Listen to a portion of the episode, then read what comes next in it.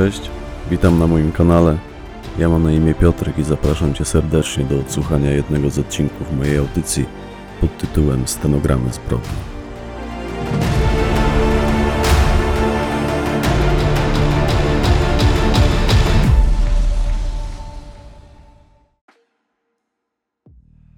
Koronny. Ambicje. Fragment zeznań Krzysztofa F., świadka koronnego. Jeśli mam się cofnąć do początku, panie prokuratorze, to tam, gdzie najdalej sięgam pamięcią, widnieje trzepak. Trzepak położony mniej więcej na środku pokrytego gruzem i śmieciami podwórka, na którym się wychowałem. Wysoki, z dwiema poziomymi poprzeczkami, zbudowany z grubych rur, solidny, choć trochę nieforemny, mówiąc ściśle, zwyczajnie krzywy. Mój ojczym wraz z sąsiadem wykonali go po pijaku. Przynajmniej tak twierdziła moja matka. Tuż za trzepakiem, pod pozbawioną okien ścianą sąsiedniej kamienicy stało sześć sławojek. Jedna z nich przynależna była naszej klatce. Na piętrze naszej kamienicy też mieliśmy toaletę, ale tamta ciągle się zapychała. Stale też była zajęta przez Mariolkę, dorosłą już wtedy córkę jednej z sąsiadek. Było tam niewielkie lustro nad umywalką i ona godzinami przed nim wysiadywała, wpatrując się w siebie. Jakiś czas temu doszły mnie słuchy, że dziś Mariolka siedzi w pokoju bez klamek i wpatruje się w ściany. No cóż, nie powiodło jej się. W ogóle o jej życiowych perypetiach można by napisać książkę.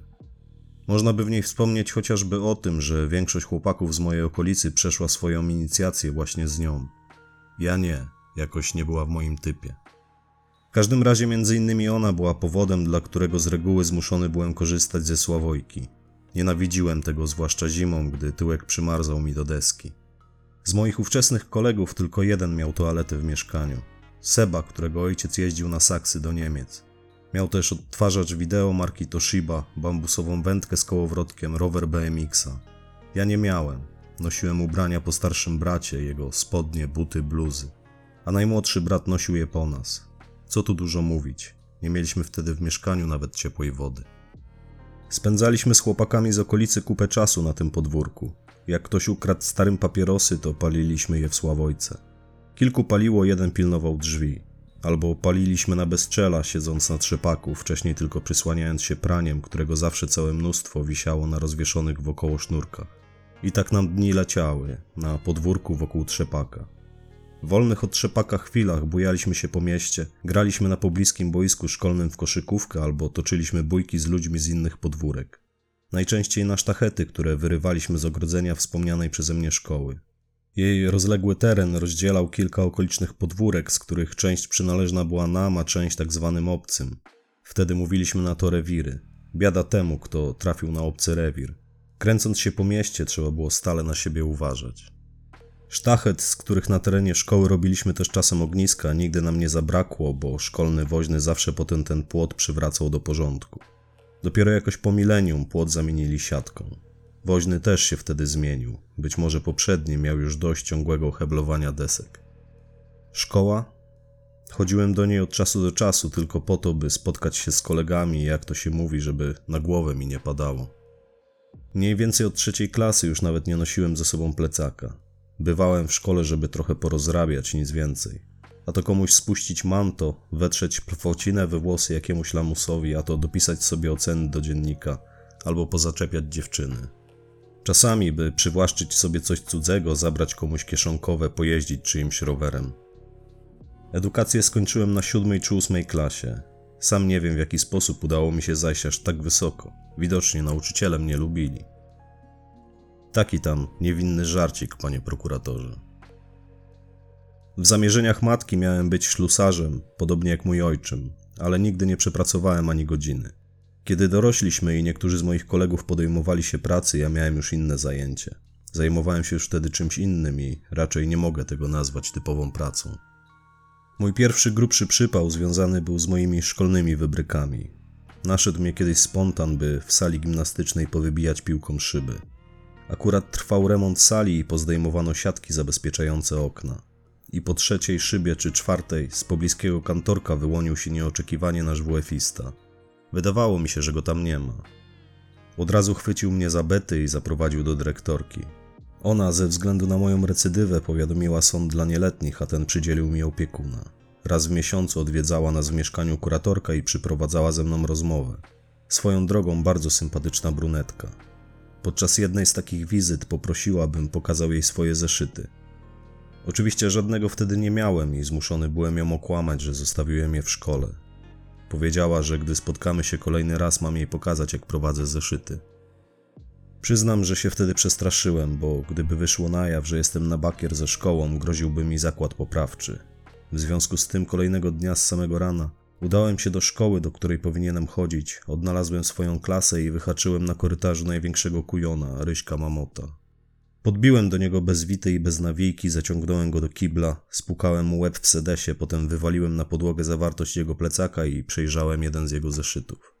Jak na mój gust był prowadzony całkiem nieźle, więc chwyciłem go za szmaty, przyciągnąłem do siebie, spojrzałem mu w oczy i oznajmiłem.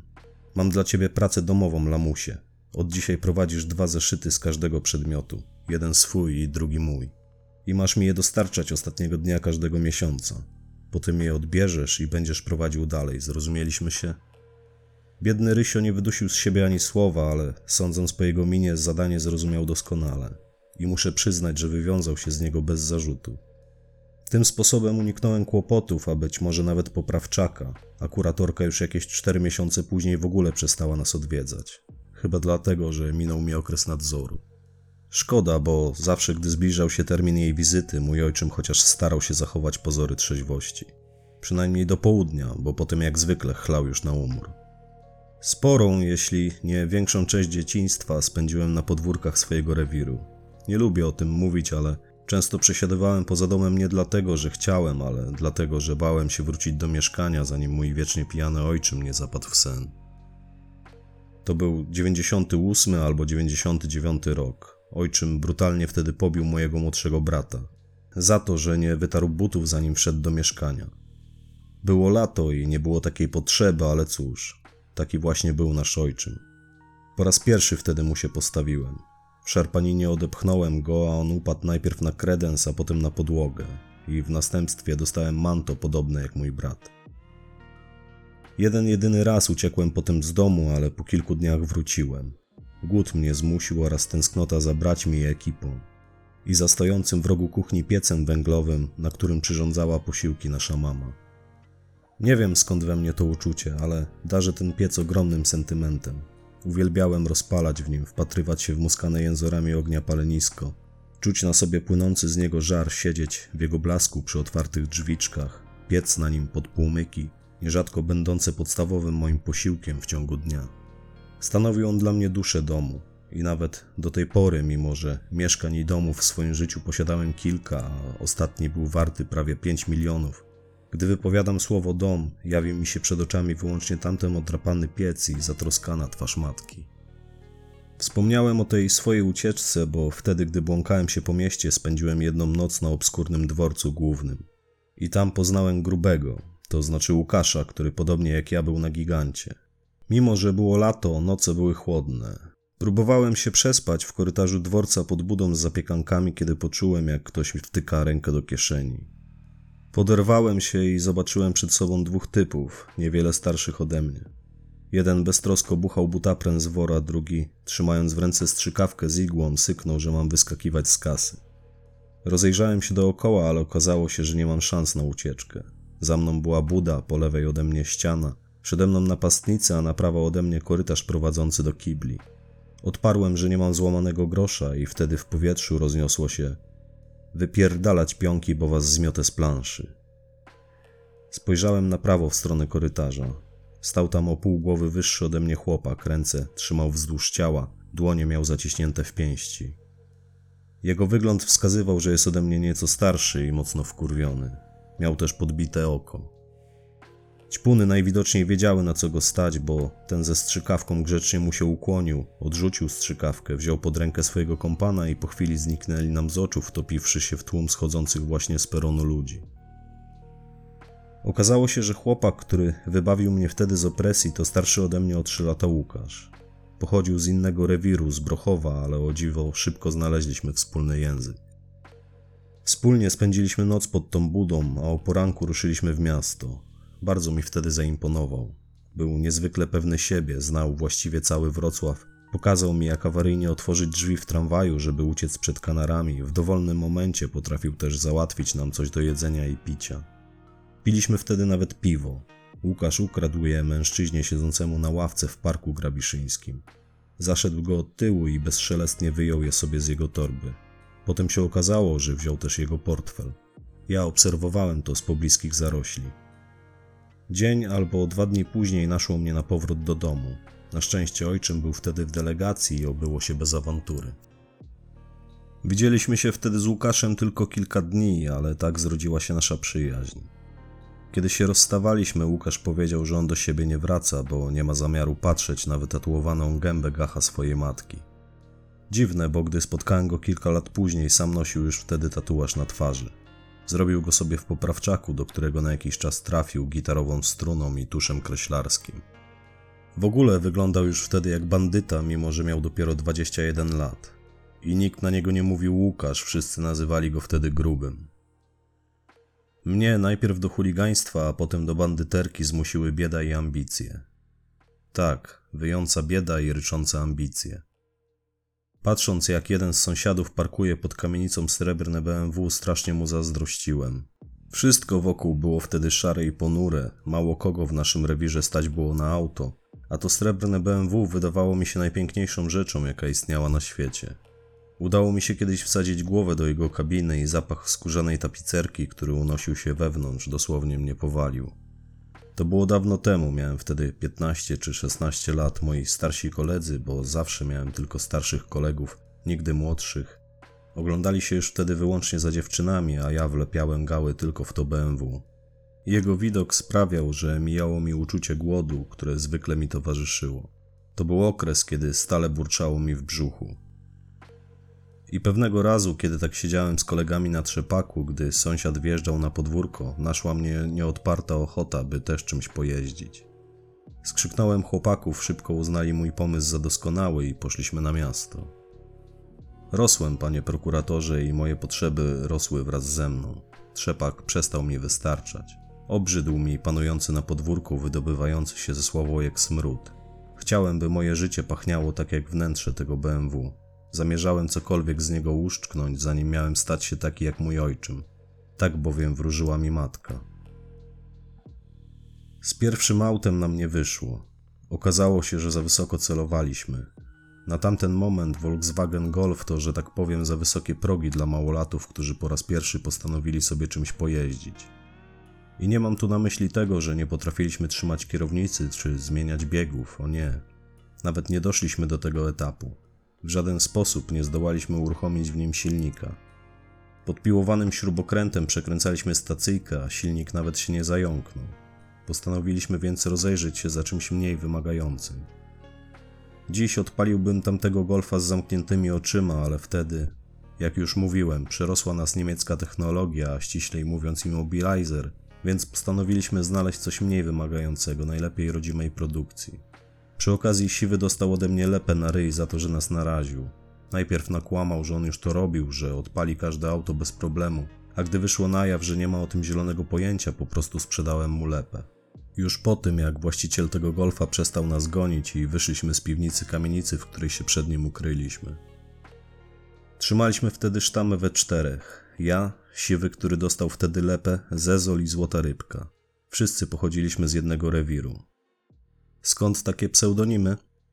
Siwy, bo zwyczajnie był blondynem. Zezol, bo miał rozbiegane oczy, a Złota Rybka, bo kiedyś nauczycielka matematyki powiedziała mu, że ma rozumek jak Złota Rybka. Z Kamilem wel Złotą Rybką wiąże się jeszcze jedna dosyć istotna historia. Otóż, gdy był małym chłopcem, stał się ofiarą wypadku komunikacyjnego, w którym mocno ucierpiały obie jego nogi. Na przejściu dla pieszych, przez które wtedy przebiegał, zderzyły się dwa auta, syrenka i duży Fiat, a pech chciał, że on znalazł się wtedy między nimi. Mocno był pogruchotany, na szczęście udało się lekarzom go uratować, aczkolwiek diagnoza była brutalna. Nigdy już nie zegniesz nóg w kolanach, chłopaku, a z pewnością nie tak, jakbyś chciał. I od tamtej pory złota rybka na sztywnych w kolanach nogach poruszał się wyłącznie z pomocą dwóch drewnianych kul. Z czasem nauczył się nimi posługiwać tak dobrze, że nigdy od nas nie odstawał. Sprawiał wrażenie, jakby poruszanie się o kulach nie nastręczało mu żadnych problemów. Jego kalectwo miało też dobre strony. Gdy szliśmy wyjaśniać się z chłopakami z obcych rewirów, te jego dwie drewniane kule służyły nam jako oręż. Doskonale sprawdzały się w walce, pozwalały utrzymać przeciwnika na dystans. Złota rybka swego czasu obrósł na mieście legendą. Bały się go wszystkie okoliczne rewiry. Szczególnie od momentu, gdy nabił te swoje kule pieczołowicie zaostrzonymi gwoździami, by zadawać wrogom dotkliwsze rany. Miał też charakter i serce do bitki. Nie miał litości, nie istniało dla niego zmiłuj się. Patrząc jak niezdarnie skacze komuś po głowie, śmialiśmy się, że mści się za swoje kalectwo. Często też zastanawialiśmy się, jaki wariat byłby z niego, gdyby miał sprawne nogi. Kiedy rzucaliśmy się w wir walki, wrogowie najpierw lecieli do niego, myśląc: O kaleka, z nim sobie szybko poradzimy. A potem, gdy boleśnie odczuli na własnej skórze właściwości jego kul, starając się wiać, gdzie pieprz rośnie, trafiali na grat naszych ciosów. Padali przy tym jak muchy. Na przynajmniej kilkanaście stoczonych walk o władzę na rejonach, nasze podwórko przegrało wtedy tylko trzy. I to też wyłącznie dlatego, że porwaliśmy się na zbyt liczne ekipy. Ja biłem się równie chętnie jak pozostali, aczkolwiek ze względu na to, że zwykle byłem najmłodszy w ekipie, starałem się wybierać sobie mniej wymagających przeciwników. Choć zwykle po pierwszym otrzymanym ciosie w twarz, gdy po czymś takim gwałtownie rosło mi ciśnienie, a mózg zaciskał mi się jak w imadle, wpadałem w amok i tłukłem już wszystkich jak popadnie. Skakałem wtedy do gardła nawet największym i najsilniejszym przeciwnikom. Sprawdzałem się w walce, można było na mnie polegać, potrafiłem trzymać język za zębami i dlatego też wysoko ceniono mnie w ekipie. Mimo, że byłem najmłodszy, nikt nie zrobił mi nigdy żadnego świństwa. Chłopaki traktowali mnie jak równego sobie, a ja dobrze się czułem w ich towarzystwie.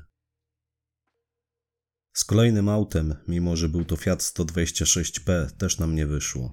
Zerwany zamek obracał się w kółko, a drzwi jak na złość nie chciały się otworzyć.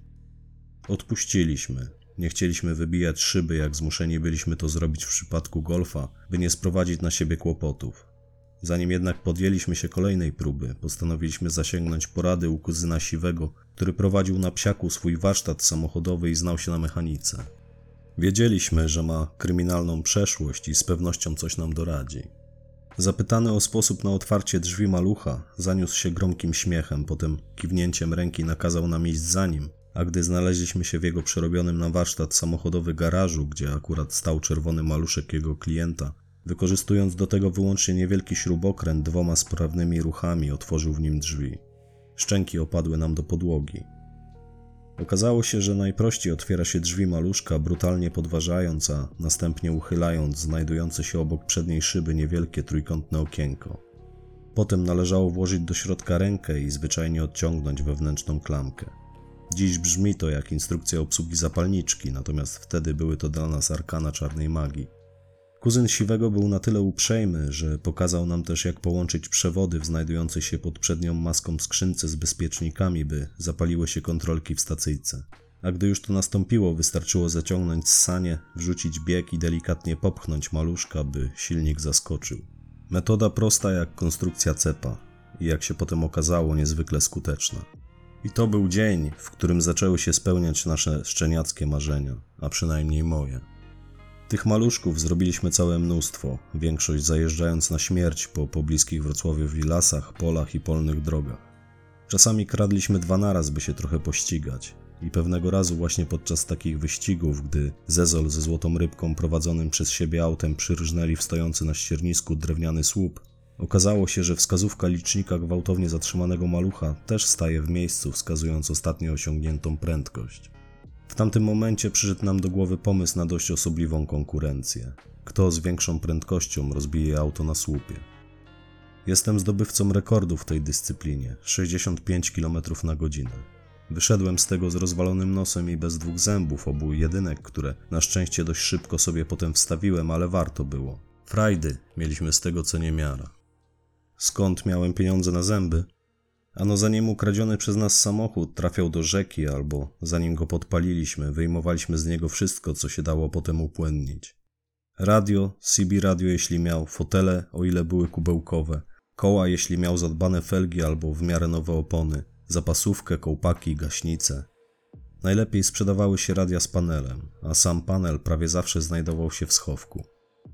Kiedyś trafiliśmy naprawdę pięknego, bardzo zadbanego, dużego Fiata. Nie dość, że był wyposażony nawet w zmieniarkę płyt kompaktowych, którą oczywiście od razu wyrwaliśmy, to jeszcze całe tylne siedzenie załadowane było sprzętem elektronicznym. Widocznie ów pojazd należał do jakiegoś handlarza. Znajdowały się tam głównie nowe, zapakowane w oryginalne kartony radia samochodowe, walkmeny, discmeny i trochę elektrycznych narzędzi. Sprzętu było tyle, że nie mieliśmy go gdzie upchnąć. Trefnego towaru, jak wiadomo, nie trzyma się w domu. Tym bardziej, że w okolicy było już wtedy głośno o lawinie kradzieży samochodów i policja leniwie, bo leniwie, ale już wtedy nam się przyglądała. W tamtym okresie wypracowaliśmy sobie swoisty system wczesnego ostrzegania. Kiedy tylko pojawiał się w naszej okolicy radiowóz, w powietrzu roznosił się głośny gwizd i podwórko po sekundzie było puste. Gwizdał zawsze ten, kto pierwszy dojrzał psiarskich. Znaliśmy ich metody, mieliśmy też w pamięci rejestrację każdego auta, którym poruszali się wywiadowcy. Wszystkie trefne przedmioty ukrywaliśmy na terenie pobliskich naszemu rewirowi ogródków działkowych. Zakopywaliśmy je w ziemi, a żeby nie mieć potem problemu z odnalezieniem poszczególnych fantów, sporządzaliśmy nawet mapę ich ukrycia. I gdy trafiał nam się klient, który chciał kupić na przykład radio, to szliśmy na działki ze szpadlem i z tą mapą. Gdyby ci wszyscy działkowcy wiedzieli wtedy, jakie skarby kryją ich kompostowniki i grządki.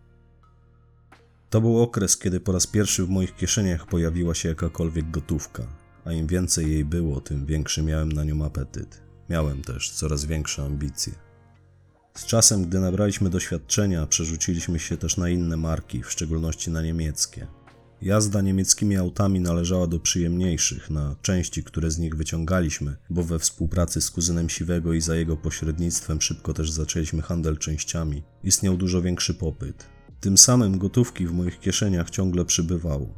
Dzięki naszej działalności wyposażyłem rodzinne mieszkanie w kilka nowych mebli i sporo sprzętu, a także wykpiłem się od służby w armii, do której powołanie otrzymałem zaraz po ukończeniu 18 roku życia. Armia wiedziała, że nie chodzę do szkoły, więc starali się ściągnąć mnie jak najszybciej, a ja postanowiłem uniknąć tego obowiązku, podobnie jak większość moich kolegów z podwórka. Złota Rybka miał spokój ze względu na swoje kalectwo. Siwy strugał wariata i na komisjach szczał w gacie, dzięki czemu dostał trzy kolejne odroczenia, a potem chyba z automatu dali mu już spokój. A nie, teraz sobie przypomniałem, że dali mu spokój, bo ludzi z wyrokami nie brali, a on był już po wyroku. Zezol już na wstępie dostał kategorię C ze względu na rozbiegane oczy i płaskostopie, a ja... Ja, stanąwszy przed komisją do spraw poborowych, najpierw uważnie wysłuchałem decyzji skazującej mnie na 18-miesięczną służbę, a potem bezceremonialnie opróżniłem kieszenie, kładąc przed trzema członkami komisji mniej więcej 3000 złotych. Do dziś pamiętam ich zaskoczone miny i nerwowe spojrzenia, którymi nawzajem się wtedy obdarzali. A gdy przewodniczący spojrzał potem na mnie, powiedziałem: Co się tak gapisz? Nie mam więcej. Oczywiście miałem, ale w mojej ocenie oni na więcej nie zasługiwali. Prawdopodobnie w odwecie za moją bezczelność przyznali mi kategorię A i odroczyli mój pobór tylko na 12 miesięcy. Trudno, kasa przepadła, ale zawsze to rok więcej na wolności. Robiliśmy wtedy auto po aucie. Jak wpadało nam zamówienie na jakieś konkretne części, to potrafiliśmy wykręcić je z czyjegoś auta wprost pod jego domem, a nawet cały silnik. Pamiętam przynajmniej dwa takie przypadki. Chyba z 50 aut zostawiliśmy na cegłach, kradnąc tylko same koła. Ludzie masowo zaczęli wtedy montować alarmy, ale większość z nich była śmiechu warta. Już wtedy wiedzieliśmy, że aby ominąć immobilizer, wystarczy spalić go z pomocą zwarcia w instalacji. Kuzyn Siwego zażyczył sobie kiedyś części do Mercedesa. Dał nam namiar na piękny egzemplarz, a my obiecaliśmy dostarczyć mu go w całości. Niestety okazało się, że miał zamontowany bardzo nowoczesny jak na tamte czasy alarm, który nie tylko wył, ale też skutecznie odcinał zapłon. Nie mogąc uruchomić silnika, wróciliśmy z niczym. Wtedy kuzyn Siwego odesłał nas z powrotem, mówiąc: Przynieście mi kurwa ten alarm. I wróciliśmy na to osiedle, by wyjąć z tego Mercedesa wyłącznie alarm. Kuzyn Siwego, którego nazywaliśmy Lotek, szybko go rozkminił, polutował coś w nim i odesłał nas na osiedle. Kazał nam podłączyć alarm z powrotem i wrócić Mercedesem. Tak też się stało. Lotek miał łeb nie od parady, znał się na mechanice i elektronice. Ludzie walili do niego drzwiami i oknami. Czasami wyposażał ich auta w te same elementy, które my wcześniej ukradliśmy. Nie było już wtedy samochodu, którym nie udałoby nam się odjechać. Kiedyś na etapie dostarczania do garażu lotka pięknego czerwonego Opla byliśmy zmuszeni pojechać na stację, by go zatankować, bo właściciel zostawił w baku same opary. Gdy znaleźliśmy się pod dystrybutorem, okazało się, że korek od wlewu paliwa otwierany jest kluczykiem, którego oczywiście nie mieliśmy.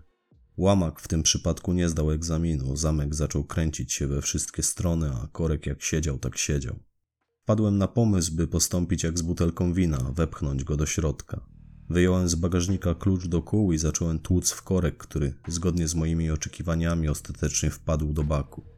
Obsługa stacji zorientowała się, że coś jest na rzeczy i wszczeli alarm. Żeby uniknąć dalszego przypału, pośpiesznie zatankowaliśmy tylko kilka litrów i odjechaliśmy z piskiem opon. Byliśmy na Zaporowskiej, dojeżdżaliśmy do placu powstańców śląskich, gdy usłyszeliśmy za sobą policyjne sygnały. Nie mieliśmy wątpliwości, kogo szukają. Byliśmy świadomi, że jeśli zaczniemy ganiać się z nimi po mieście, to sprowadzimy na siebie wszystkie patrole i prędzej czy później nas dopadną. Pomknęliśmy ulicą Powstańców Śląskich w stronę Karkonoskiej, potem minęliśmy rogatki miasta i wjechaliśmy na, na autostradę, gubiąc po drodze pościg. Zjechaliśmy z autostrady w okolicy kątów wrocławskich i zostawiliśmy Opla na jednym z osiedli w samych kątach. Zamierzaliśmy wrócić po niego, gdy wrzawa przycichnie, a do Wrocławia wróciliśmy nocnym pociągiem. Kiedy dowiedział się o tym Lotek, strasznie się wściekł. Powiedział: Pojebało was? Jak psy go znajdą, będą mieli wasze odciski palców. Cóż mieliśmy robić? Zaraz po tym, jak opuściliśmy jego garaż, ukradliśmy kolejne auto i wróciliśmy do kątów. Zamierzaliśmy gdzieś wywieźć i spalić tego Opla. Trochę się czailiśmy. Chłopaki bali się wpadki, żaden nie chciał podjąć się jazdy, więc ostatecznie za kierownicę zdecydowałem się wsiąść ja. I gdy tylko podszedłem do tego Opla, naskoczyło na mnie troje psiarskich po cywilnemu. Rzucili mnie na ziemię, zakuli w kajdanki, potem wsadzili do stojącego ulicę dalej radiowozu i zawieźli na kątecki komisariat. Gdy mnie skuwali, kątem oka widziałem, jak moja ekipa rozbiegała się między blogami.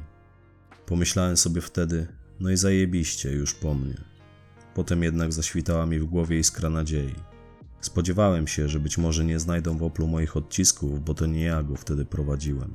Siedziałem na tylnym siedzeniu. Jedyne, czego w nim dotykałem, to radio, które znajdowało się już wtedy w warsztacie lotka oraz obszyta welurem klamka tylnych drzwi, a byłem pewien, że na welurze nie powinny zostać żadne ślady. Szczęśliwie tuż przed tym, zanim podszedłem do tego auta, wyjąłem z kieszeni zbędny mi już wtedy łamak i oddałem go Zezolowi. Kontetcy gliniarze byli wobec mnie w porządku. Nie robili problemów, gdy poprosiłem, by poluzowali mi kajdanki, przynieśli mi też szklankę wody. Co innego we Wrocławiu na Rakowcu, dokąd przetransportowano mnie następnego dnia. Tamci śledczy to były zwykłe chuje. Próbując zmusić mnie do złożenia zeznań i przyznania się do kradzieży Opla, szarpali mnie, popychali, pomiatali mną jak gównem, krzyczeli. Kazali mi się rozebrać i wejść do ciasnej, metalowej szafki ubraniowej. Potem tłukli w nią pałkami, a wszystkie ciosy poprzez jej cienkie ścianki przenosiły się na moje ciało, które mimo że było obite, nie nosiło żadnych śladów. Skóra na plecach, pośladkach, łokciach i kolanach przez kilka kolejnych dni piekła mnie jak poparzona ogniem.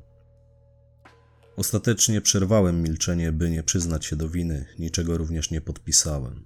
Tak miałem wpojone, by do niczego nigdy się nie przyznawać. Gdyby nawet pokazali mi film, na którym siedzę w tym oplu, to powiedziałbym, że to nie ja. Nie i koniec. I wyszło potem na to, że moich odcisków jednak nie znaleźli. Nie byli w stanie niczego mi udowodnić. Ja uparcie twierdziłem, że wyłącznie tamtędy przechodziłem, że byłem na spacerze. W pewnym momencie jeden z przesłuchujących mnie śledczych, widząc, że raczej nic nie wskóra, rzucił do swojego kolegi tekstem: Bo te durnie z kątów za bardzo się pospieszyły, mogli chociaż poczekać, aż wsiądzie do auta. Kilkanaście godzin później byłem wolny. W związku z tymi wydarzeniami postanowiliśmy z chłopakami, że musimy trzymać się na baczności i postarać się nie zostawiać śladów. Mniej emocji i beztroski więcej myślenia. W innym przypadku źle to się dla nas skończy. Wyszło na to, że od tamtej pory, gdy szliśmy na robotę, wszyscy zakładaliśmy rękawiczki. Lotek sprezentował każdemu z nas po jednej parze. Gdy tylko mnie wypuszczono, poszliśmy całą ekipą na dyskotekę, by odreagować. Chłopaki wszystko mi stawiali w rewanżu za to, że żadnego z nich nie wsypałem. Doszliśmy wtedy do wniosku, że na jakiś czas dajemy sobie spokój z autami. Wiedzieliśmy, że będziemy pod obserwacją. Niestety bardzo szybko zaczęło brakować nam gotówki, a nasze ambicje nie przestawały rosnąć. Ciężko też rozstać się z czymś, co się lubiło. Ale od tamtej pory policyjne patrole coraz częściej zaglądały na nasz rewir i wiedzieliśmy, że jeśli się nie uspokoimy, to prędzej czy później czeka nas wtopa. Psiarskie ostro też wzięli się za złodziei samochodowych z innych rewirów. Przy okazji ostro przetrzepali lotkowi warsztat, ale na szczęście nic nie znaleźli. W samą porę zdążył wszystko wywieźć. Fama o kolejnych zasadzkach i zatrzymaniach długo rozchodziła się po mieście. Chciał nie chciał, musieliśmy w tamtym momencie albo dać sobie siana, albo zmienić branżę. Lotek, jako że znał zapach więziennej celi, do której wcale nie miał zamiaru wracać, na powrót zajął się mechaniką, a my wybraliśmy oczywiście rozwiązanie numer dwa. Na jakiś czas zostaliśmy szczurami. Robiliśmy piwnice, działki, ale tam zwykle ludzie trzymali same bezwartościowe śmieci. Jedyne co dobrze wspominam z włamań do piwnic to kilka fajnych rowerów i 40-litrowa butla z winem wyniesiona kiedyś przez nas z bloku na gaju. Impreza, podczas której pociągaliśmy z niej doprawione spirytusem wino, trwała dwie doby. Potem biegaliśmy też po mieście za sztosem, ale zaraz przyszła zima i turyści przestali przyjeżdżać. Na dodatek kilka razy sami daliśmy się im wyjebać, tracąc przy tym sporo gotówki. Kioski, których też kilka wtedy obrobiliśmy, były ryzykowne, a oprócz kilku wagonów fajek i krzyżówek, które siwy kradł dla ojca, nic więcej w nich zwykle nie było. Ale więcej było z tym kłopotu niż to warte, a wyroki, które mogliśmy za to zarobić, wcale do niskich nie należały. Doszliśmy więc do wniosku, że nie zostało nam nic innego, jak zacząć zaglądać do sklepów i hurtowni. Ryzyko było praktycznie takie samo, a zysk mógł być wyłącznie większy. Musieliśmy tylko zadbać o to, by nie zostawiać śladów i nie dać się pojmać na gorącym. Robiliśmy głównie magazyny, o których wiedzieliśmy, że nie są strzeżone. Żeby było śmiesznie, dodam, że fanty i tak woziliśmy kradzionym busem.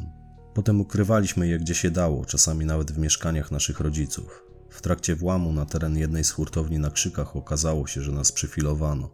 Właściciel tego przybytku pracował w nocy w swoim biurze i dojrzał nas przez okno przerzucających worki z fantami przez ogrodzenie. Wyleciał do nas, zaczął się wydzierać, próbował się dodzwonić z komórki na psy, potem ganiał za nami jak szaleniec. Zezol, największy przypałowiec w ekipie, krzyknął: Dawajcie chłopaki, zabiegamy grubasa, a my ochoczo przystaliśmy na jego pomysł. Facet goniąc później za mną potknął się o porozrzucane tu i ówdzie palety i wyrżnął na beton. Dość mocno pokiereszował sobie facjatę. Jęczał i stękał, a my przychodziliśmy obok niego nosząc towar do busa. Chwilę później nieoczekiwanie chwycił się za serce, powiedział, że ma zawał. Zaczął płakać, wymamrotał, że będziemy mieli go na sumieniu. Ostatecznie podszedłem do niego, wyjąłem mu z kieszeni komórkę i zadzwoniłem po karetkę. Z tego co wiem, przeżył. Naszych twarzy nie widział, nosiliśmy już wtedy kominiarki. Mieliśmy z nim ubaw popachy. Kilka tygodni później poszliśmy na hurtownię spożywczą, bo zawsze najlepiej schodziła nam wódka, spirytus i fajki. Ludzie brali od nas alkohol w każdej ilości, zwłaszcza właściciele knajp albo pary, które planowały wesele. A papierosy sprzedawaliśmy kioskarzom. Kiedyś sprzedaliśmy jednemu kioskarzowi dwa worki różnych marek. Tej samej nocy włamaliśmy się do jego przybytku i wszystko odzyskaliśmy. Potem sprzedaliśmy je jeszcze raz komuś innemu. Tamten kioskarz wkurzył nas tym, że długo się targował i był przy tym mocno bezczelny. I kiedy wycinaliśmy dziurę w ogrodzeniu, żeby dostać się na teren kolejnej hurtowni, nagle poczułem silne uderzenie i ostry ból w plecach. Okazało się, że ktoś rzucił we mnie dość sporym kamieniem. Obróciłem się i w świetle księżyca dostrzegłem sylwetki dwóch osób. W pierwszej chwili przyszło mi na myśl, że to gliny, ale po chwili dotarło do mnie, że ci raczej nie rzucaliby w nas kamieniami. Rybka, który wyłonił się wtedy z paki stojącego nieopodal busa, bo ze względu na jego nogi zwykle zostawał na czatach, spytał – Coście kurwa za jedni. W odpowiedzi usłyszeliśmy: Wypierdalać leszcze, to nasz rewir. Rybka podszedł do nas, podał mi jedną ze swoich kul. Kiedy podchodziliśmy bliżej, drugi z tamtych rzekł: Wypierdalać pionki albo zmieciemy was z planszy. I wtedy dotarło do mnie, że znam tego osobnika. Wyszedłem naprzód, zdjąłem kominiarkę, powiedziałem: Cześć Łukasz, pamiętasz mnie? Dworzec PKP przed kilkoma laty. Pogoniłeś ćpuna ze strzykawką, który grzebał mi w kieszeni. Wtedy jeden z nich, ten do którego skierowałem swoje słowa, też zdjął swoją kominiarkę, uśmiechnął się, podszedł i wyciągnął do mnie rękę. Siema krzychu, rzucił. Jasne, że cię pamiętam, tylko ja nie jestem już Łukasz, jestem gruby.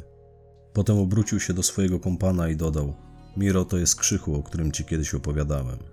Wtedy jego kompan uścisnął mi rękę, potem ja przedstawiłem gościom swoją ekipę. To co, robimy wspólnie te hurtownie i dzielimy towar na pół? spytał gruby. Siwy rzucił. A niby dlaczego na pół? Was jest dwóch, a nas czterech. Postanowiłem się wtedy wtrącić. Jasne, że na pół rzekłem.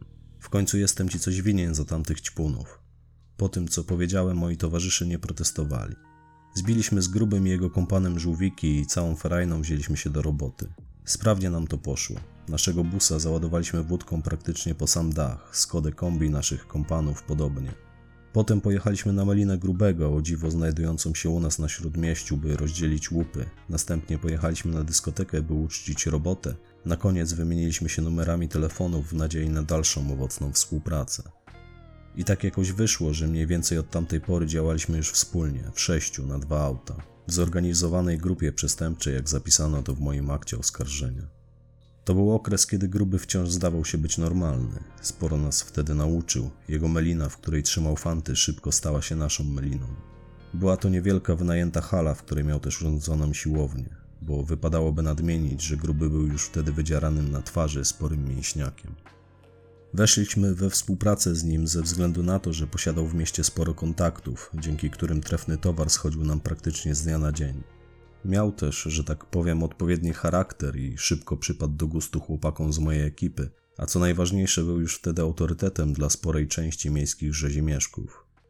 On sam kręcił trochę nosem na to, że doszły mu cztery gęby do podziału, ale szybko zrozumiał, że w sześciu jesteśmy w stanie robić ilości, o których wcześniej mu się nie śniło. Były niesnaski, oczywiście, jak to w nowej ekipie, szczególnie o przywództwo, ale ostatecznie pozwoliliśmy grubemu wieść prym. Wszystko wynagradzały nam kieszenie pełne pieniędzy. Już wtedy każdy z nas kupił sobie komórkę i samochód, oprócz oczywiście zrozpaczonego rybki. Kto mógł, ten wyniósł się też od rodziców.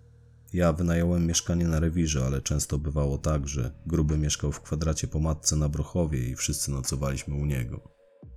Jak już wspomniałem, pieniędzy w naszych kieszeniach bywało w tamtym okresie tyle, że nasi rodzice czy uczciwie pracujący dalsi znajomi mogli o takich kwotach wyłącznie pomarzyć.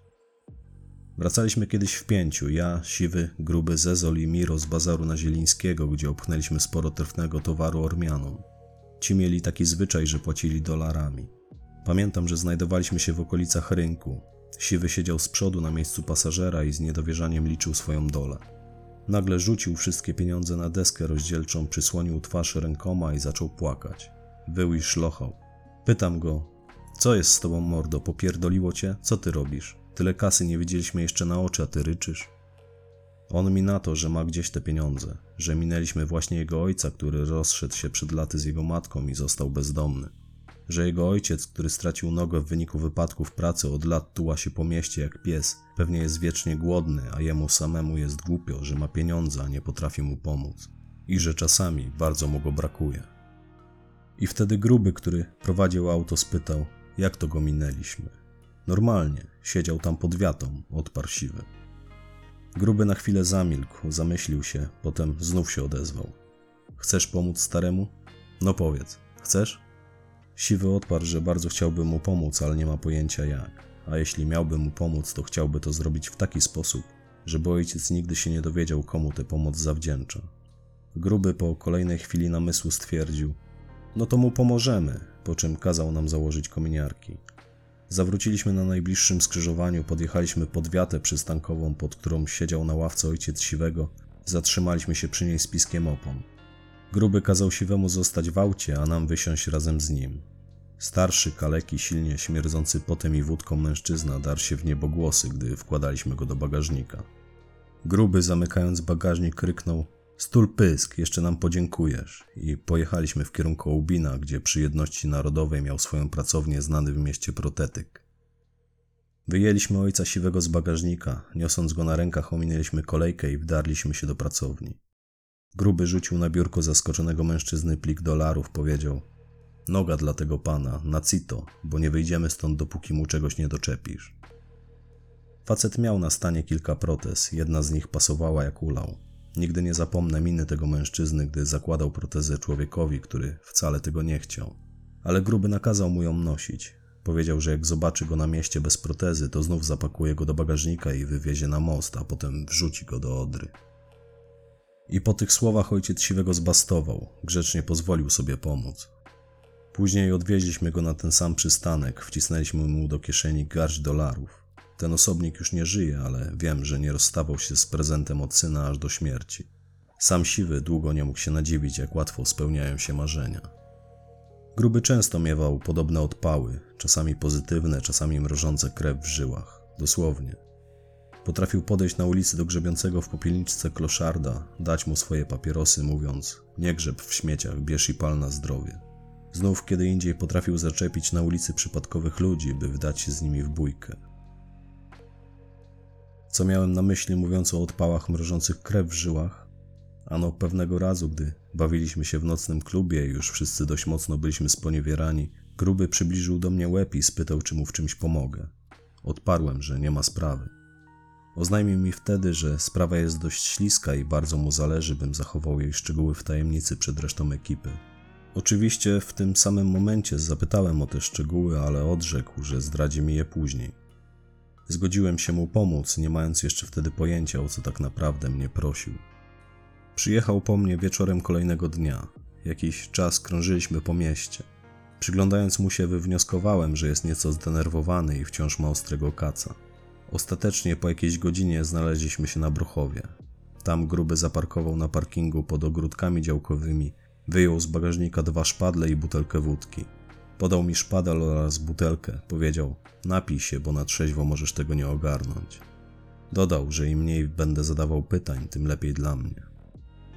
Kiedy znaleźliśmy się na terenie jednej z mocno zaniedbanych i zarośniętych działek, gruby odmierzył kilka kroków od pobliskiej altany i bez słowa wyjaśnień zaczął kopać. Mając na uwadze, że być może przyjechaliśmy wykopać jakiś trefny towar, spytałem go: Stary, po co mnie tu przywiozłeś? A on mi na to, że nie przyjechaliśmy tam szukać skarbów. Powiedział, że muszę mu pomóc przenieść zwłoki gacha jego matki, bo psy zaczynają drążyć temat. Mówię do niego: Porąbało cię, człowieku? Co ty gadasz? Jakie zwłoki? W co ty chcesz mnie wpierdolić? Dodałem, że nie tknę szpadla, dopóki mi nie powie, o co naprawdę chodzi. Wtedy on odrzucił swój szpadel, przysiadł na znajdującej się obok studni, wziął kilka łyków wódki, zapalił papierosa. Przez chwilę milczał, potem niechętnie, bo niechętnie, ale wyznał, że to działka jego niedołężnej ciotki, on sam jakieś 10 miesięcy wcześniej odjebał gacha matki i stoimy właśnie nad jego grobem. I jeśli mu nie pomogę, to już po nim, bo psy, które szukają tego typa w celu złożenia przez niego zeznań w jakiejś starej sprawie, niedługo zorientują się, że typ zniknął i zaczną węszyć. Kiedy skończył palić, wziął szpadel i ponownie zaczął kopać. Ja przez chwilę mu się przyglądałem. Zastanawiałem się, co ja tam robię, czy nie zostawić tego wszystkiego i zwyczajnie nie wrócić do domu. Ale potem dotarło do mnie, że nie mogę go zostawić bez pomocy. Gdyby się o tym rozeszło, przejebałbym sobie zarówno w ferajnie, jak i na mieście. Chwyciłem drugi szpadel i zacząłem kopać razem z nim. Gdy tak ryliśmy w tej ziemi, grubo opowiedział mi historię tej zbrodni ze szczegółami. Wyznał, że jego matka alkoholiczka od lat spotykała się z jakimś Andrzejem, znanym na Borchowie złodziejem recydywistą. To znaczy ten wpadał do niej zawsze, gdy na moment wyszedł z pierdla. Podczas libacji, które urządzał w mieszkaniu jego matki, traktował grubego jak worek bokserski. Między innymi dlatego gruby zaczął w pewnym momencie chodzić na siłownię, by móc mu się wreszcie postawić. I pewnego dnia, gdy typ ponownie zjawił się w ich mieszkaniu, gruby uznał, że nadszedł już czas i doszło wtedy między nimi do brutalnej konfrontacji. Ale gruby, mimo że nie był w ciemię bity, nie dał tamtemu facetowi rady. Aby uniknąć pobicia, a być może jej śmierci z rąk wściekłego kryminalisty, musiał salwować się ucieczką. Wyskoczył przez okno z drugiego piętra. Poprzysiągł sobie jednak, że to już koniec, że nie pozwoli temu facetowi więcej panoszyć się w swoim domu. Że wróci i rozprawi się z nim ostatecznie. I wrócił, późno w nocy, gdy pijane towarzystwo już zasnęło.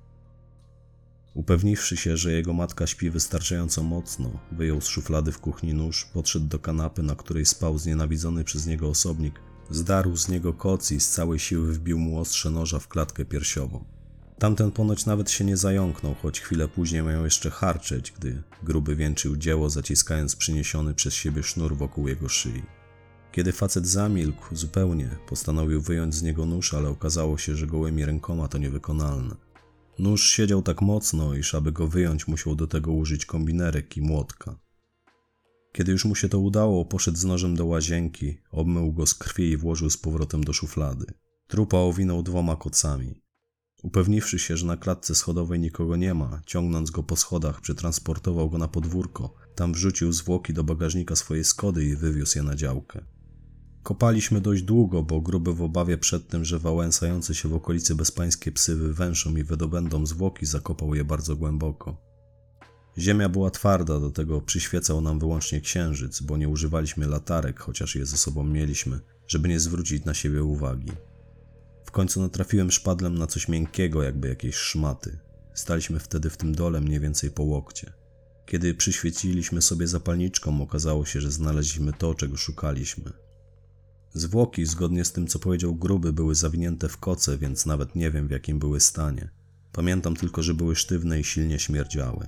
Zapakowaliśmy je do bagażnika i ruszyliśmy w drogę. Spytałem Grubego, co zamierza z nimi zrobić. Odparł, że rozważa dwie opcje.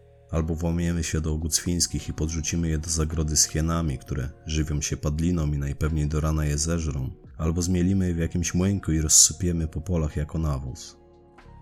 Stwierdziłem, że z tym zoo to chyba oszalał. Opcja z młynkiem też wydała mi się niedorzeczna, więc zaproponowałem, byśmy je czymś obciążyli i wrzucili do Odry. W miejscu, gdzie w przeszłości topiliśmy z chłopakami ukradzione auta. Gruby uznał, że to też nie jest głupi pomysł i ostatecznie pojechaliśmy na Osobowice, w okolice dawnej przystani parowców. Po drodze zatrzymaliśmy się na chwilę, by zdjąć z mijanej przez nas studzienki kanalizacyjnej metalową pokrywę. Kiedy znaleźliśmy się na miejscu, wyjęliśmy zwłoki z bagażnika, przywiązaliśmy do nich ową pokrywę i wrzuciliśmy je do rzeki. Ale zanim to nastąpiło, Gruby zaczął jeszcze przy tych zwłokach coś majstrować. To znaczy włożył pod te koce ręce i coś tam grzebał. Pytam się go, człowieku, co ty kurwa robisz? A on odparł, skurwiel ma na szyi złoty łańcuch. Wtedy brzydziłem się go zabrać, teraz wezmę go sobie bez żalu. I zdjął z szyi faceta łańcuch, przemył go w rzece, założył sobie na szyję. Potem jeszcze się na te zwłoki odlał. Musiał tego typa mocno nienawidzić. A łańcuch nosił krótko, tylko do momentu, gdy poszedł z nim do złotnika, by go wycenić i ten mu powiedział, że to nie złoto, a zwykły tombak. Byłem tymi wydarzeniami tak roztrzęsiony, zresztą gruby też, że wracając na rewir dokupiliśmy butelkę wódki i piliśmy do białego rana. Zanim położyliśmy się spać, spytałem go, czemu wziął do pomocy mnie, a nie swojego kompana Mirka. Stwierdził, że jemu nie można ufać, bo za dużo kłapie jęzorem i że w najbliższym czasie ma zamiar wykurzyć go z ferajny. Pół żartem, pół serio spytałem, czy mam się przygotować na machanie szpadlem. Odparł, że owszem, może zaistnieć taka konieczność, bo ciężko będzie Mirkowi oderwać mordę od koryta, ale najpierw on sam postara się załatwić to polubownie. Wtedy jeszcze nie wiedziałem, do jak wielu rzeczy ten człowiek jest zdolny, aczkolwiek powinienem był się tego domyślać. Jakiś czas później Miro zniknął i słuch też po nim zaginął. Ja, w przeciwieństwie do chłopaków, nie pytałem grubego, co się z nim stało. Po cichu liczyłem na to, że od razu skończył w rzece, a nie na działkach. To był świetny okres. Dobrze nam szło, rośliśmy w siłę, a jak natrafialiśmy na trudności, to dzięki determinacji i znajomściom grubego ze wszystkim wychodziliśmy obronną ręką.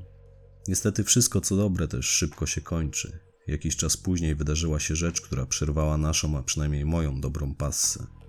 Otóż w najmniej spodziewanym momencie przypomniała sobie o mnie armia, o której ja zdążyłem już zapomnieć. I nie miałem jak się temu przeciwstawić, bo nie przysłali mi zaproszenia na kolejną komisję, tylko wezwanie do stawiennictwa w jednostce w celu odbycia służby. Miałem zasilić szeregi kołobrzeskich saperów i ostatecznie tak też się stało. Wcześniej przez kilka dni na gwałt szukałem możliwości wymigania się od służby, ale okazało się, że to wcale nie jest takie łatwe.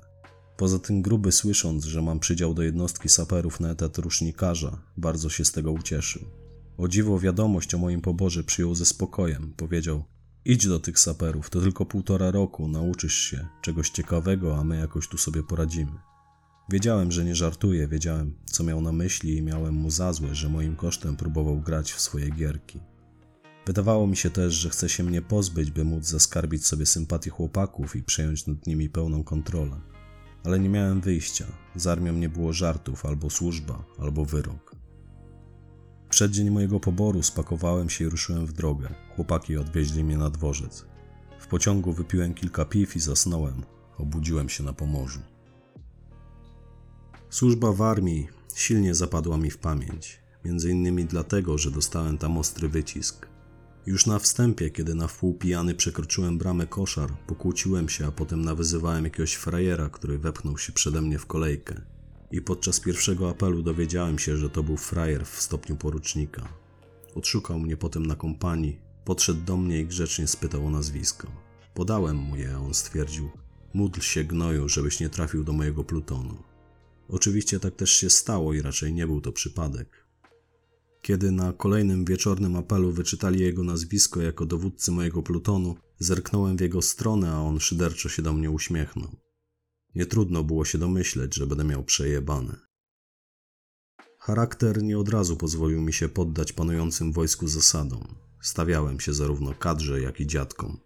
Mój porucznik, który za wszelką cenę postanowił mnie utemperować, dał sobie spokój już po kilku dniach, gdy w końcu zemdlałem od jego padnij i powstań. Z ostrym krwotokiem z nosa odesłał mnie potem na izbę chorych, gdzie przeleżałem kolejną dobę. A on sam chyba się wystraszył, że podszedł do mnie zbyt ostro i od tego momentu nieco zbastował. Inaczej niż dziady, które tak długo nie mogły sobie ze mną dać rady, aż w końcu rzucili się na mnie i dotkliwie mnie pobili. Pierwszych dwóch, którzy stanęli w nocy nad moim łóżkiem, położyłem nieprzytomnych. Niestety było ich siedmiu czy ośmiu i ostatecznie nie dałem im rady. Srodze mnie wtedy przekopali, odbili mi wątrobę i nerki, złamali dwa żebra. Zamieniłem wtedy swoje łóżko na łóżko w izbie chorych na całe dwa tygodnie. Na kompanię wróciłem skruszony, ale poprzysiągłem sobie, że policzę się ze swoimi oprawcami, choćbym miał szukać ich kiedyś po całej Polsce. Przeszło mi, gdy Heniek Kutyna, przywódca dziadów, który najbardziej się nade mną znęcał, niespodziewanie odjebał na warcie sam siebie. Na dwa dni przed wyjściem do cywila. Sam zgłosił się wtedy do odbycia służby wartowniczej. Ja też miałem wtedy wartę i wyszło na to, że pełniliśmy ją równolegle na sąsiadujących ze sobą posterunkach. Ja strzegłem magazynu amunicji, a on magazynów paliwa w parku technicznym. Regularnie kazał mi się sobie meldować, musiałem też częstować go wtedy papierosami. I po kolejnym razie, czwartym czy piątym tamtej nocy, gdy odpaliłem dziadkowi papierosa, a potem obróciłem się i pomaszerowałem w kierunku swojego posterunku, usłyszałem za sobą wystrzał z karabinu. Najpierw nogi się pode mną ugięły, bo pomyślałem, że ten pojebaniec strzelił w moim kierunku. Kiedy dotarło do mnie, że ze mną jest wszystko w porządku, obróciłem się i zobaczyłem, że on sam leży kilkadziesiąt metrów ode mnie pośrodku betonowego, oświetlonego latarniami placu. Wezwałem przez krótkofalówkę dowódcę warty, a sam pobiegłem do zwłok dziadka. Leżał w kałuży krwi, na jego nogach spoczywał kałasznikow, z którego lufy wciąż unosił się dym. Mimo, że był to kawał drania i najchętniej naszczałbym na jego ścierwo, postanowiłem podjąć się jego reanimacji. Zarzuciłem swojego kałasznikowa na plecy, odrzuciłem jego karabin na bok, odpiąłem jego pas, zdarłem z niego bluzę i koszulkę. Wtedy ujrzałem w jego klatce piersiowej ledwie krwawiącą dziurkę o średnicy podobnej do średnicy papierosa. Niestety kula, która tamtędy weszła, przeszła na wylot natrafiwszy na kość. Kiedy obróciłem go na brzuch, by sprawdzić jego obrażenia, okazało się, że ma wyrwany spory kawałek pleców. Wtedy dałem sobie spokój z reanimacją. Nic już nie mogłem dla niego zrobić.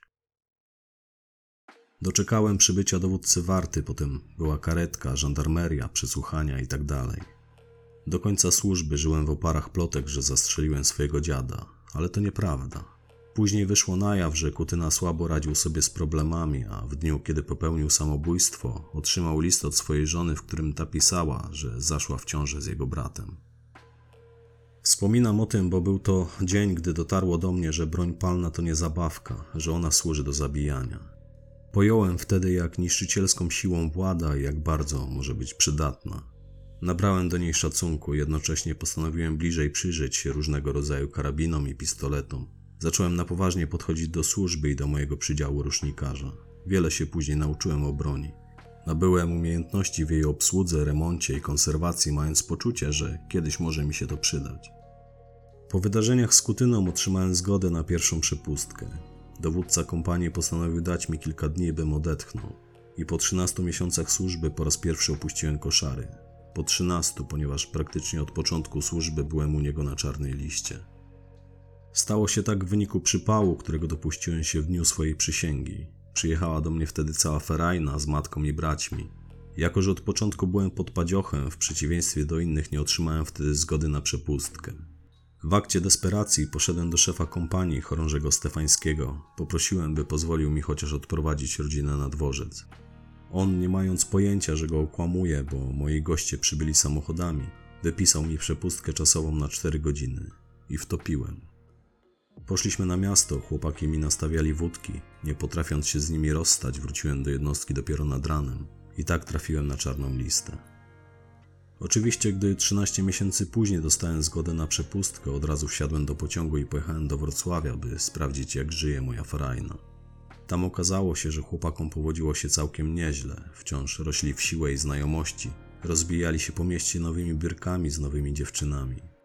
Nawet Rybka już wtedy czymś jeździł. Kupił sobie Harley'a, takiego z wysoką kierownicą, na którym mógł jeździć z wyprostowanymi nogami.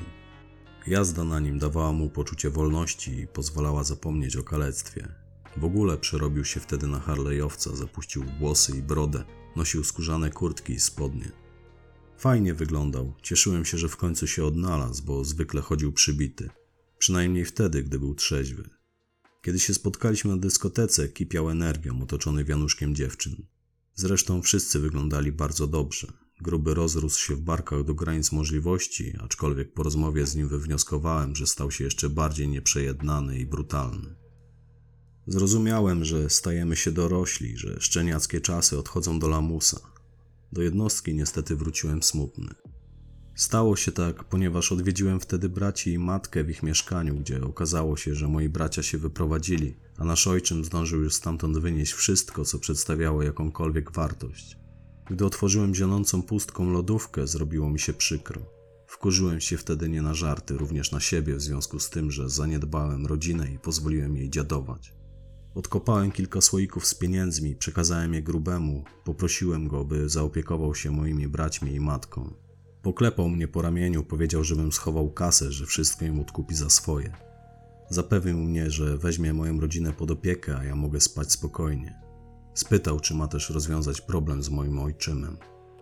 Nic nie powiedziałem. Wypiłem kolejny kieliszek wódki, odstawiłem go na stół i pokiwałem twierdząco głową. Wiedziałem, że wydaje na ojczyma wyrok, ale miałem go już po dziurki w nosie. Nie mogłem pozwolić, by moja matka przez niego dziadowała. Krótko po moim powrocie do jednostki przyszedł do mnie list, w którym gruby pisał: Twój ojczym już będzie grzeczny, na wieki wieków amen. Mocno poprawiło mi to humor. Kilka dni później przyszedł też kolejny list. Gruby informował mnie w nim, że psiarskie przymknęły siwego. Pobił kogoś pod dyskoteką, a ci zatrzymali go na gorącym. Skojarzyli go ze mną i ze sprawą Opla, porównali jego odciski z odciskami z kierownicy i postawili mu zarzuty. Siwy nikogo wtedy nie sypnął, za pobicie i kradzież Opla dostał łącznie 3 lata, ostatecznie odsiedział jakieś półtora roku. Raz na wozie, raz pod wozem. Ja wiem, że słuchanie opowieści o wojsku może być nudne, tym bardziej dla kogoś, kto nie służył, ale miało być jak na spowiedzi, więc lojalnie się panu spowiadam. Wspominam tyle o tym wojsku, ponieważ z moją służbą wiąże się jeszcze jeden ważny dla całej późniejszej historii motyw. A pan służył, panie prokuratorze? Nie? No to za chwilę skończę. W wojsku poznałem Rafała, mniejsza z tym, jak miał na nazwisko, bo za żadne skarby nie jestem w stanie go sobie dzisiaj przypomnieć. Sam Rafał, którego zwaliśmy Wroną, odegrał w tej historii rolę drugą, a nawet trzeciorzędną. Był instruktorem karate z podobną do mojej przeszłością. Skumałem się z nim, razem chodziliśmy na siłownię. Trenował mnie też w sztukach walki. Wspomagaliśmy się sterydami, które przywoził z przepustek. Trochę się po nich źle czułem, bolał mnie żołądek i wątroba, ale brałem je, bo efekty były zadowalające. Wychodząc z wojska, wyglądałem na mięśniaka, psychicznie czułem się jak młody Bóg. Z czasem pokochałem kulturystykę, stała się dla mnie sposobem na życie.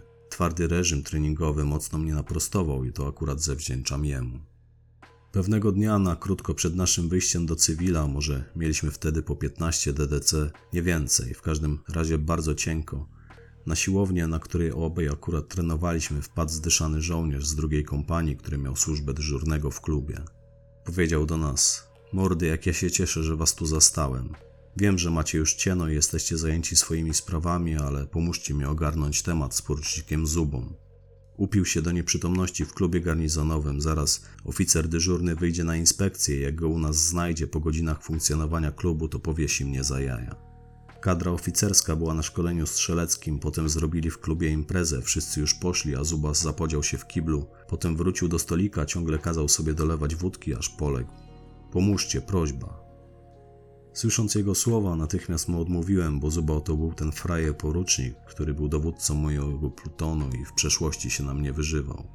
Ale Wrona mnie namówił, mówi do mnie: Chodź, pomożemy. Jak go tam znajdą leżącego w mundurze, to wszyscy będziemy mieli przerąbane. Wymyślą nam jakieś nocne manewry i będziemy się bujać po polach z kijami. Uznałem, że ma rację i we trzech poszliśmy do klubu, gdzie porucznik Frajer bełkotał coś do siebie leżąc pod stołem. Wrona z dyżurnym podnieśli go z podłogi, wynieśli na zewnątrz i w sumie to nie wiem, co dalej się z nim stało. Wiem natomiast, że po tym jak go podnieśli, zauważyłem leżący na podłodze pistolet. To był wist. Wziąłem go do ręki, przez chwilę się zastanawiałem, co z tym fantem zrobić. Ostatecznie doszedłem do wniosku, że odegram się na zubie za swoje krzywdy. Wiedziałem, że za utratę broni służbowej grożą mu surowe konsekwencje. Schowałem pistolet do kieszeni, a jeszcze tego samego wieczoru podczas powrotu z kolacji urwałem się z szyku i posługując się sprawdzoną metodą zakopałem go na obrzeżach boiska. Wróciłem po niego kilkanaście dni później, odchodząc do rezerwy. Nigdy nie zapomnę, jak mój dawny oprawca ze łzami w oczach przyszedł do mnie dzień czy dwa dni później po tych wydarzeniach z pytaniem, czy przypadkiem nie znalazłem jego broni.